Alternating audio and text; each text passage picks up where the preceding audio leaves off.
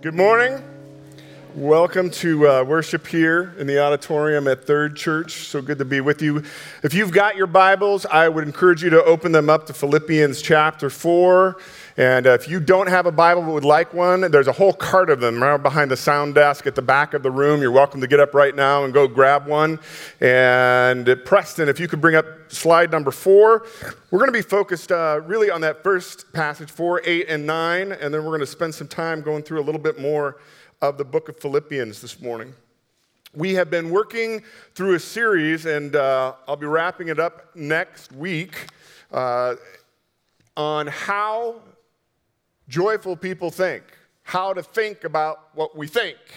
And we've been using Philippians chapter 4, verses 8, I'm sorry, 4 really through 9.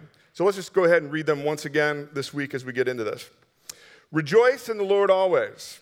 I will say it again rejoice. Let your gentleness be evident to all. The Lord is near. Do not be anxious. Anybody anxious this morning? Do not be anxious about anything. But in every situation, by prayer, petition, with thanksgiving, present your requests to God, and the peace of God, which transcends all understanding, will guard your hearts and your minds in Christ Jesus. Finally, brothers and sisters, whatever is true, whatever is noble, whatever is right, whatever is pure, whatever is lovely, whatever is admirable, if anything is excellent or praiseworthy, think about such things. Whatever you have learned or received or heard from me or seen in me, put it into practice and the God of peace will be with you. So, we're going to talk about excellence today. If you look down there in verse 8, if anything is excellent or praiseworthy. So, in my, my uh, weekly, daily vocation, I spend a lot of time in corporate office buildings. And there's really not a corporate building of a client that I've walked into in my career that doesn't have some kind of a, a plaque or a poster or a, sign on a wall. Sometimes it's as you enter, a lot of times it's in the boardroom or in a conference room that says, This is our mission. This is who we are. Every business has a mission statement.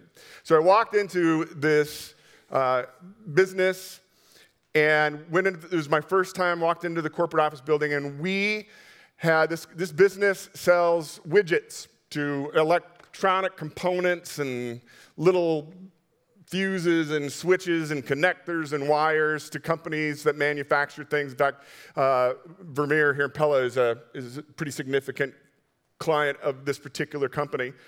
And I walked in for the first time. We had just completed a survey of the, this business's customers and asked those customers not only about this business, but also uh, a bunch of other competitors in their marketplace.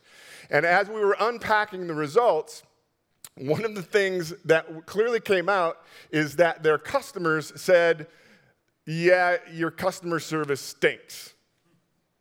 Basically, is what they said. Really low numbers. And we, we dug into some more, and, and the, one of the board members that was in the presentation looked up at the wall that said, Our mission, excellent customer service.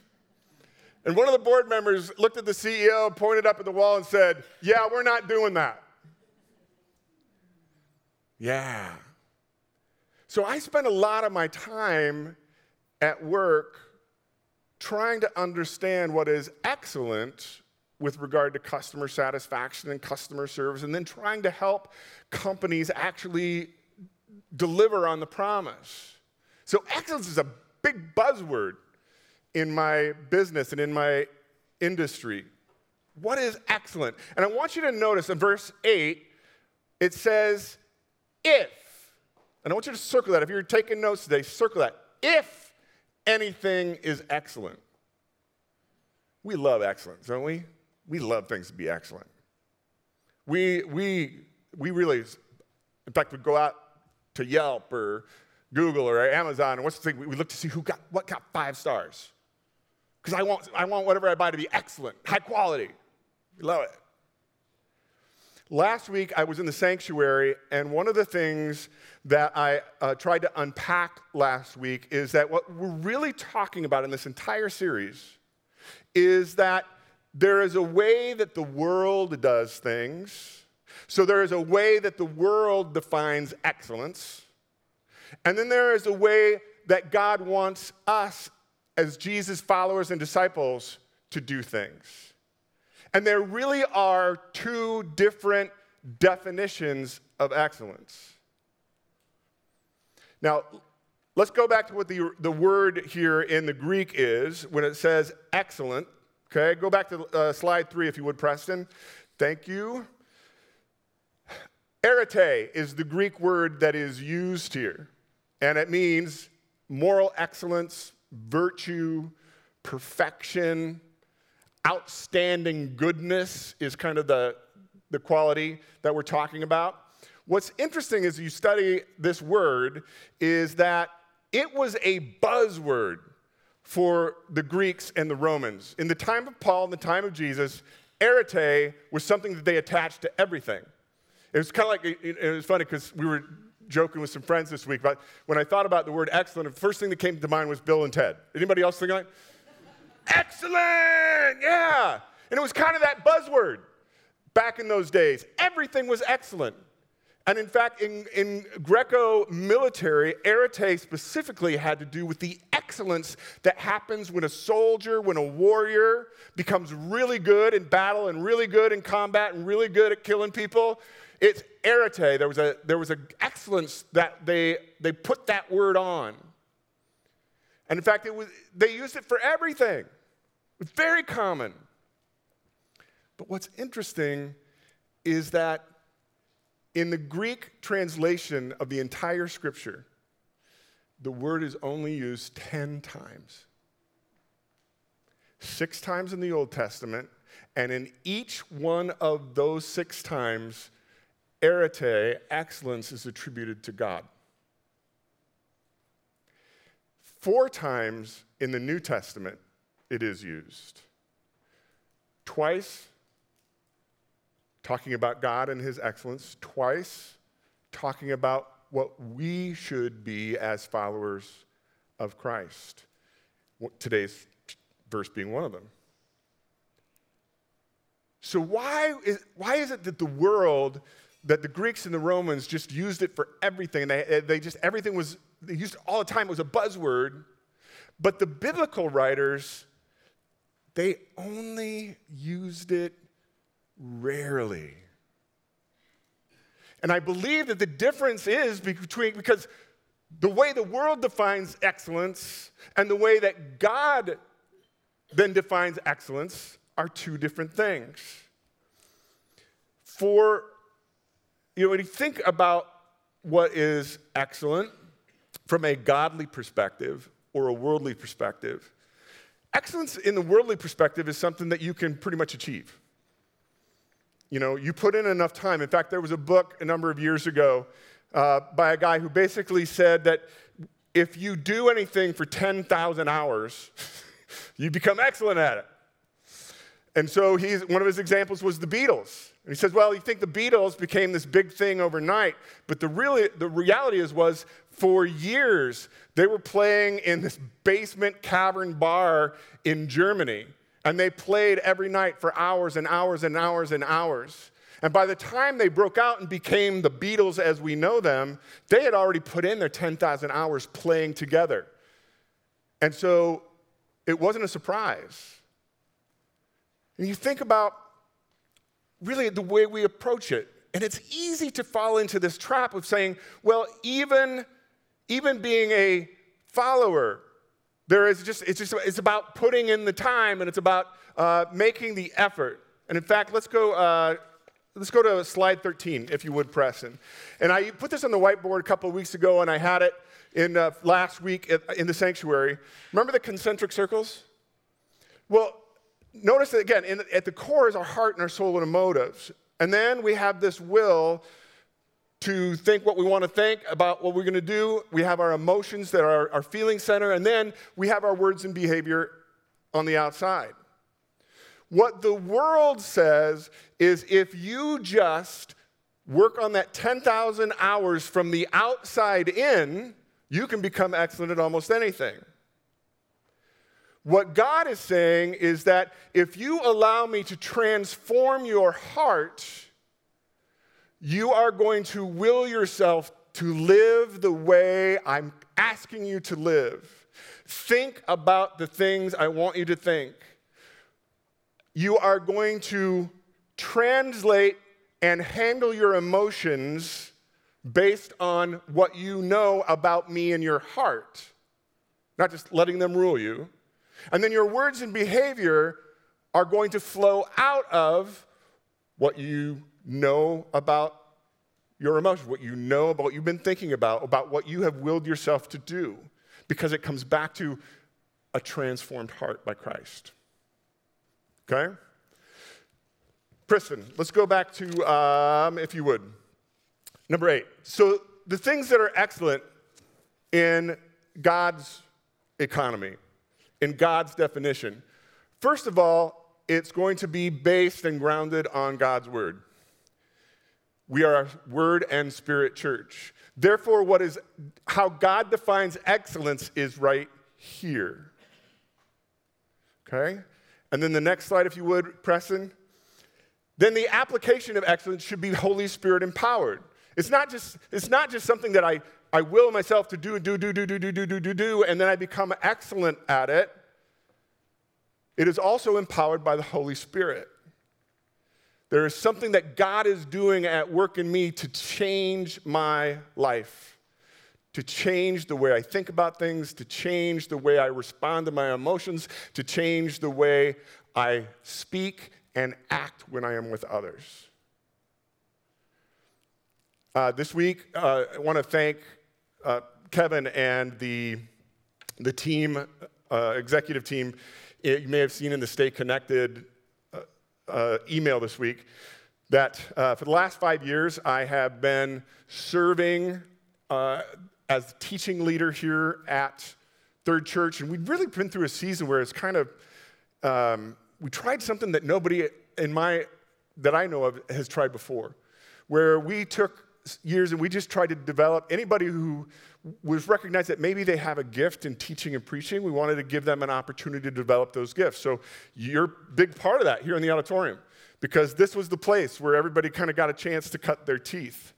And so both lay people that aren't on staff and as well as some of our staff members i had the blessing and the honor of just working with them helping them uh, to develop that gift. And we're entering a new season and we're kind of moving away from that paradigm, and the executive team has, has decided to, it's a different season right now. That's awesome. Uh, Ecclesiastes, the season for everything under the sun. Uh, I want you to know number two things. Number one, it's not going to change the fact that I'm going to continue to be teaching.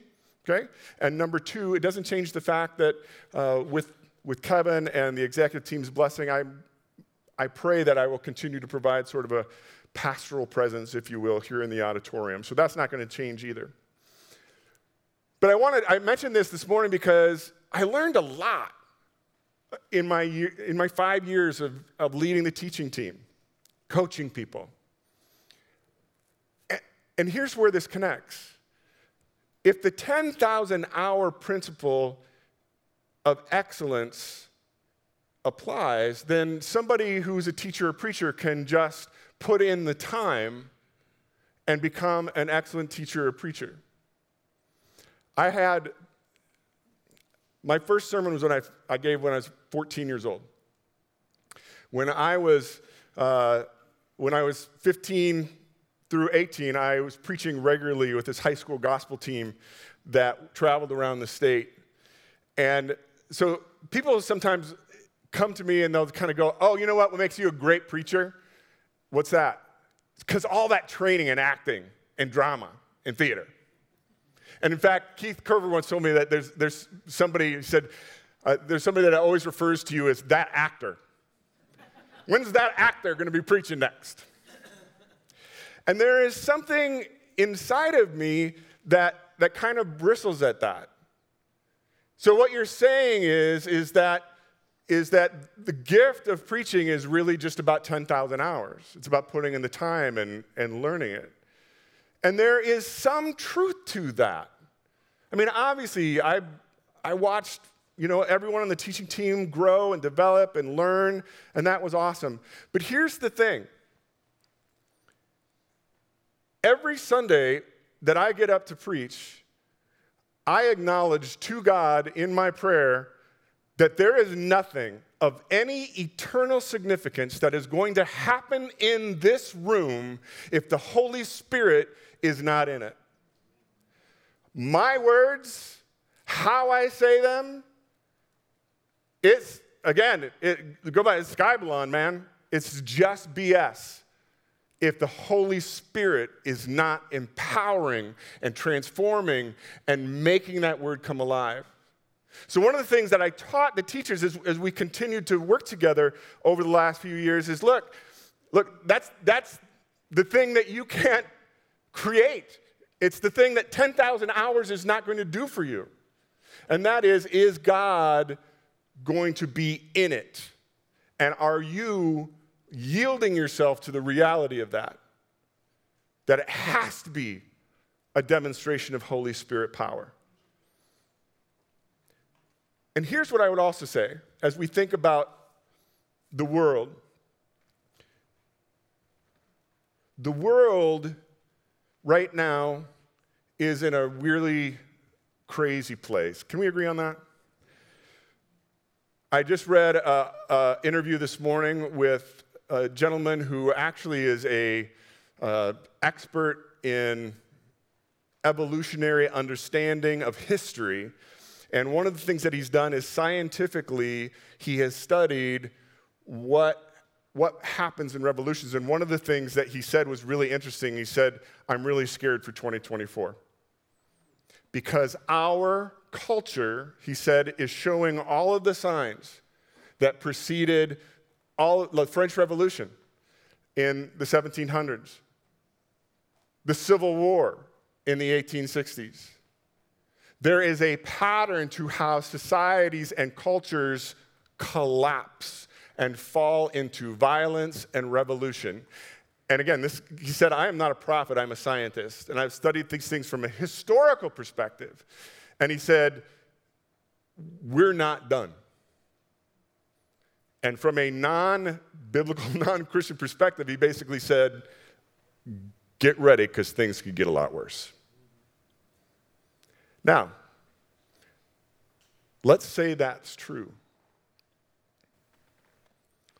What our world needs now are followers of Jesus Christ who are living with God's excellence. They need to see in us a different way of thinking a different way of speaking, a different way of living that contrasts with how the world might even define excellence. You with me?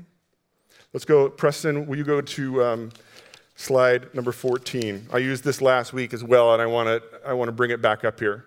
So, last week in my message, I went back to the four levels that we talked about in this room a lot. The way the world works is top down control, power, and domination. Even in Christian culture, it is easy to get into the paradigm of saying, well, the way we need to make an impact on the world is by getting political power, controlling the politics, controlling the laws, and top down domination through legislation and execution. That's the world's paradigm. We did the whole book of Acts a few years ago. And what we learned is that Jesus' paradigm is from the bottom up subversion by the transformation of the Holy Spirit. Where all of a sudden, instead of hate my enemies, I'm loving them and blessing those who persecute me and praying for them. Instead of saying, No, I am going to condemn you for your sin, it's to say, No, you know what? I, I'm going to love you in your sin. And I am going to extend to you the grace that God has extended to me. And I want to show you a different way. Instead of saying, We're going to do this and make the rules and control, we're going to say, I have no power and control. So I'm just going to relinquish that to the Holy Spirit. You see the difference? And as I subversively operate in the world with love and kindness and gentleness and generosity, I begin to make a change in my community and my circles of influence. And if we're all doing that, that's how the first century church changed the Roman Empire. That's how they changed it. And the Roman Empire tried to stop them, tried to persecute them, tried to push them down. These Christians, they're changing, they're, they're, they're upsetting the whole social system. Why? Because, well, they're actually taking care of the poor. They're living with lepers. The women, orphans, outcasts, they bring them in and they feed them and they give them housing and they take care of them. And immigrants come in and they're having places that are taking care of the people who are in need. And it's just subversive. That's what we have to go back to if we are going to have an influence in the world, whatever is coming down the way. So, let's, uh, Preston, let me go to um, slide six, if you would please. So I would think, ponder, practice, promises, and, and go ahead, just leave this up for a little bit, Preston.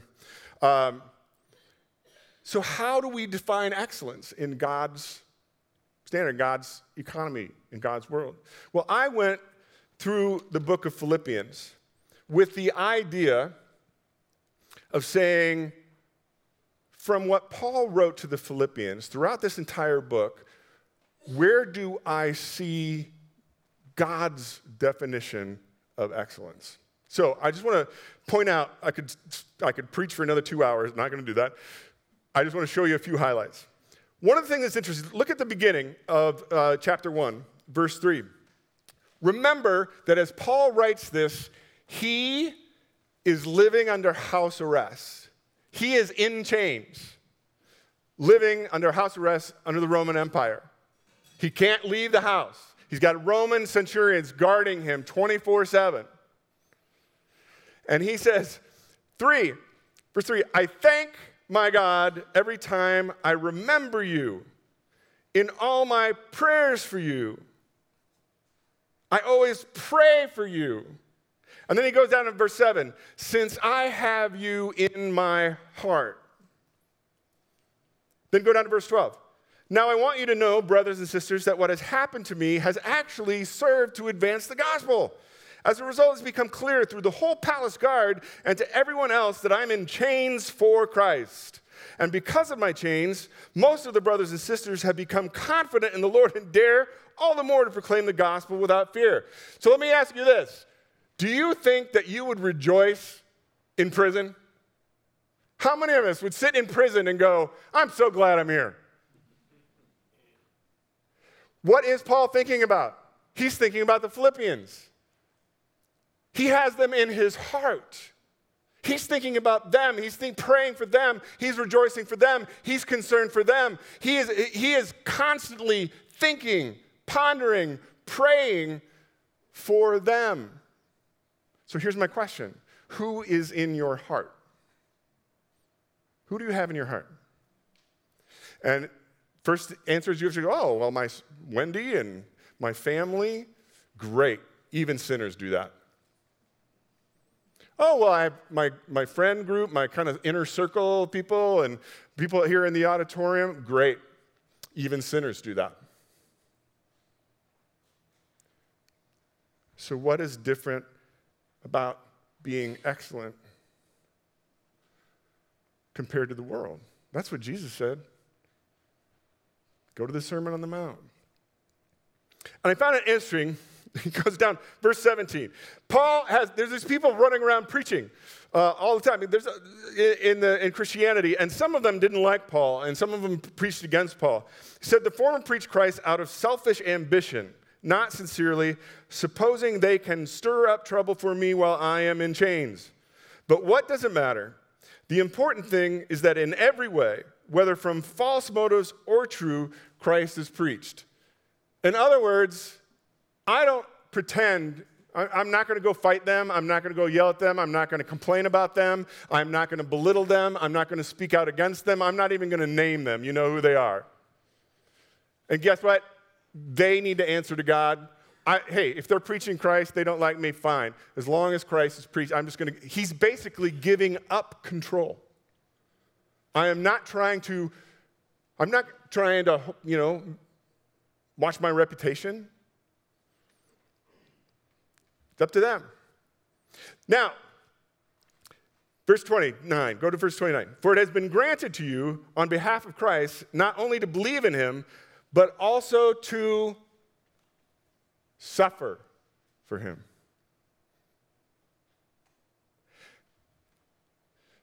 The way God thinks in the kingdom economy, suffering is often part of the program. How are we going to handle that suffering? How are we going to deal with it? Are we going to deal with it with complaints and grumbling, thinking that something terribly wrong? Or are we going to do what Paul does? Say, I rejoice in what God is doing, whatever he's doing. So now, skip down to verse chapter 2, verse 4. Rather, in humility, value others above yourselves, not looking to your own interests, but each of you to the interests of others. Paul has just spent the entire first chapter saying, Philippians, I love you. I have you in my heart. I am praying for you. I have joy in you. I think about you all the time. I am concerned about you and he's sitting in prison. Paul has just exemplified in the entire first chapter what he is asking them to do value others above yourself. All right, skip down to verse down to uh, verse 14. Okay, no, sorry, 13. For it is God who works in you to will and to act in order to fulfill his good purpose. Question what is God's purpose for you? Do you know? Do you know what God wants to do through you? Do you know the purpose that God has for you in your vocation, in your neighborhood, where He has put you in life, in the circumstances that you're in? What is God's purpose in where you are right now in life? Because I tell you, each one of us plays a part in this whole kingdom. Each one of us plays a part in this bottom up change the world through kindness and gentleness and compassion and love and generosity. Every one of us who are a disciple of Christ. So, what's your good purpose? Then he goes on, verse 14 do everything without grumbling or arguing. Now, there's some godly excellence for you. Anybody grumble or complain this week? Yeah. Yeah. I love what he says. He goes on. He says, um, that you may become blameless and pure, children of God without fault in a warped and crooked generation. Warped and crooked generation. Then you will be able to shine like the sun to the people who are in darkness. So here's my question for you and me at work, in the organizations you work in, the places that you volunteer, and the, the human systems that you operate in, what is warped and crooked? What's warped and crooked? You know it. You know what doesn't work. That boss who just screams and yells at people all the time. How do I, in that warped and crooked environment, bring subversive kindness and gentleness and encouragement and love? I was on site with a, a couple examples. Site with a client years ago, and there was this guy that I just noticed because it, he worked in the customer service uh, contact center. And one of the things he noticed about him is he had hair down to here, which was, I mean, that's long even for a hippie, man. I mean, it was all the way down to here. And I also noticed as I operated over, uh, over the years with him that he was always smiling, he was always in good mood, he was always greeting me. Come to find out, in this rather toxic environment of this contact center, the reason that he has hair down to here is because he had a friend from high school who went to jail. And he wanted to, he wanted to be a witness to Christ to his friend who didn't know Christ, who's going to prison. And he told his friend, I am not cutting my hair until you are out of prison. And when you, the day you get out of prison, I am going to meet you there and we'll go to a barber shop and I'll cut off my hair. Until then, I remember you every day, every day that I comb my hair, every day I put it up in a ponytail. It reminds me because you are in my heart. Whoo! Not bad. I had another client who uh, is part of another different company, also really toxic culture. And I, I had the opportunity, she came to know Christ in a movie theater. Literally, the Holy Spirit came into her life watching a movie.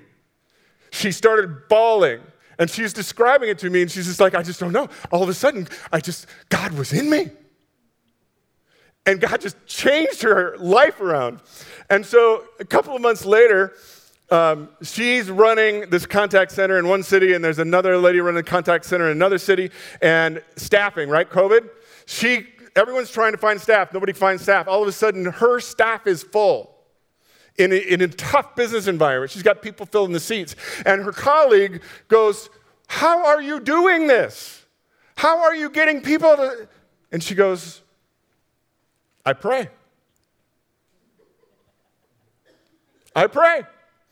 That's, that's, that's it. I pray and God bless me with people. That's shining in a place that's warped and crooked. Man, I got lots of those stories, and it's good.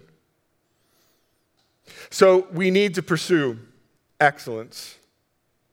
What is warped and crooked? How can I be a how can I make a difference? In this world. Could go on. I would encourage you this week, if you haven't done it, go through the book of Philippians. What is excellent in God's definition? How can I show excellence by the way that I work? By the way I speak, by the way, way I act, the way I respond to my difficulties. That's what the world needs to see. If there is any excellence, it says, if, if. Because we're not talking about the world's excellence, we're talking about something very different. One last story and then um, close. Rasmussen, who wrote the book How Joyful People Think, shares the story in a chapter that was today's word about a guy who worked as a broker in a very, again, crooked, awful, wretched environment, business environment. And he noticed that he was, this guy was really succeeding in business and seemed to be doing really well in a pretty cutthroat uh, business environment. And so Rasmussen asked his disciple, How are you doing that? And he said this He said, Every day when I go into the office, I basically envision a bubble around me. I live in this bubble. And it's like kind of like a force field. And the only, the only people allowed in that bubble is Jesus and me. And as I'm sitting at my desk, as I'm interacting, I have a place. I have this little bubble. And he goes, I know, it's just, it's just a vision I have in my head. But he said, I pictured myself in this bubble, and I find refuge in it. I find God's presence in it. I just allow myself to be, okay, Jesus is right here in the bubble with me. When things come at me from coworkers and nice, it's like, okay, let it bounce off the bubble. and I'm going to live in this bubble with what? The promises of God. I love that. I love that picture. Can you do that this week? Can you make a difference? I'm going to ask the uh, worship team to come on up. The, uh, we're going to spend a couple, have a couple worship songs, and then we're going to have, uh, we've got the elders and deacons who are going to be uh, doing communion over here. We're going to have uh, prayer ministers if anybody needs prayer to pray. And I just, this morning, as we think about excellence, I just like to spend some time as we worship asking God, how can I, from the inside out, exemplify your excellence in my life this week? Okay. And as we're praying, if there's something that during examine, time to get right, you know, maybe it's time to have some prayer, if there's something that you just need to say, hey, I need to hit the reset button and do some things differently in life, come have, let somebody pray over you, lay hands on you, and bless that. Um, come have communion and let Jesus fill your bubble, right? As we pray and worship. God, thank you for this time together. I just pray that you would help us to be excellent in your definition of excellence. Help us to live differently in a world that so desperately needs to see love demonstrated in sacrificial and real ways. Lord, help us to reveal you in the darkness, not because of some power or domination or control, but through servant hearted love and grace and mercy and generosity. Change us, Lord, from the inside out. Make us the people you want us to be. In your name, Jesus, we pray. Amen.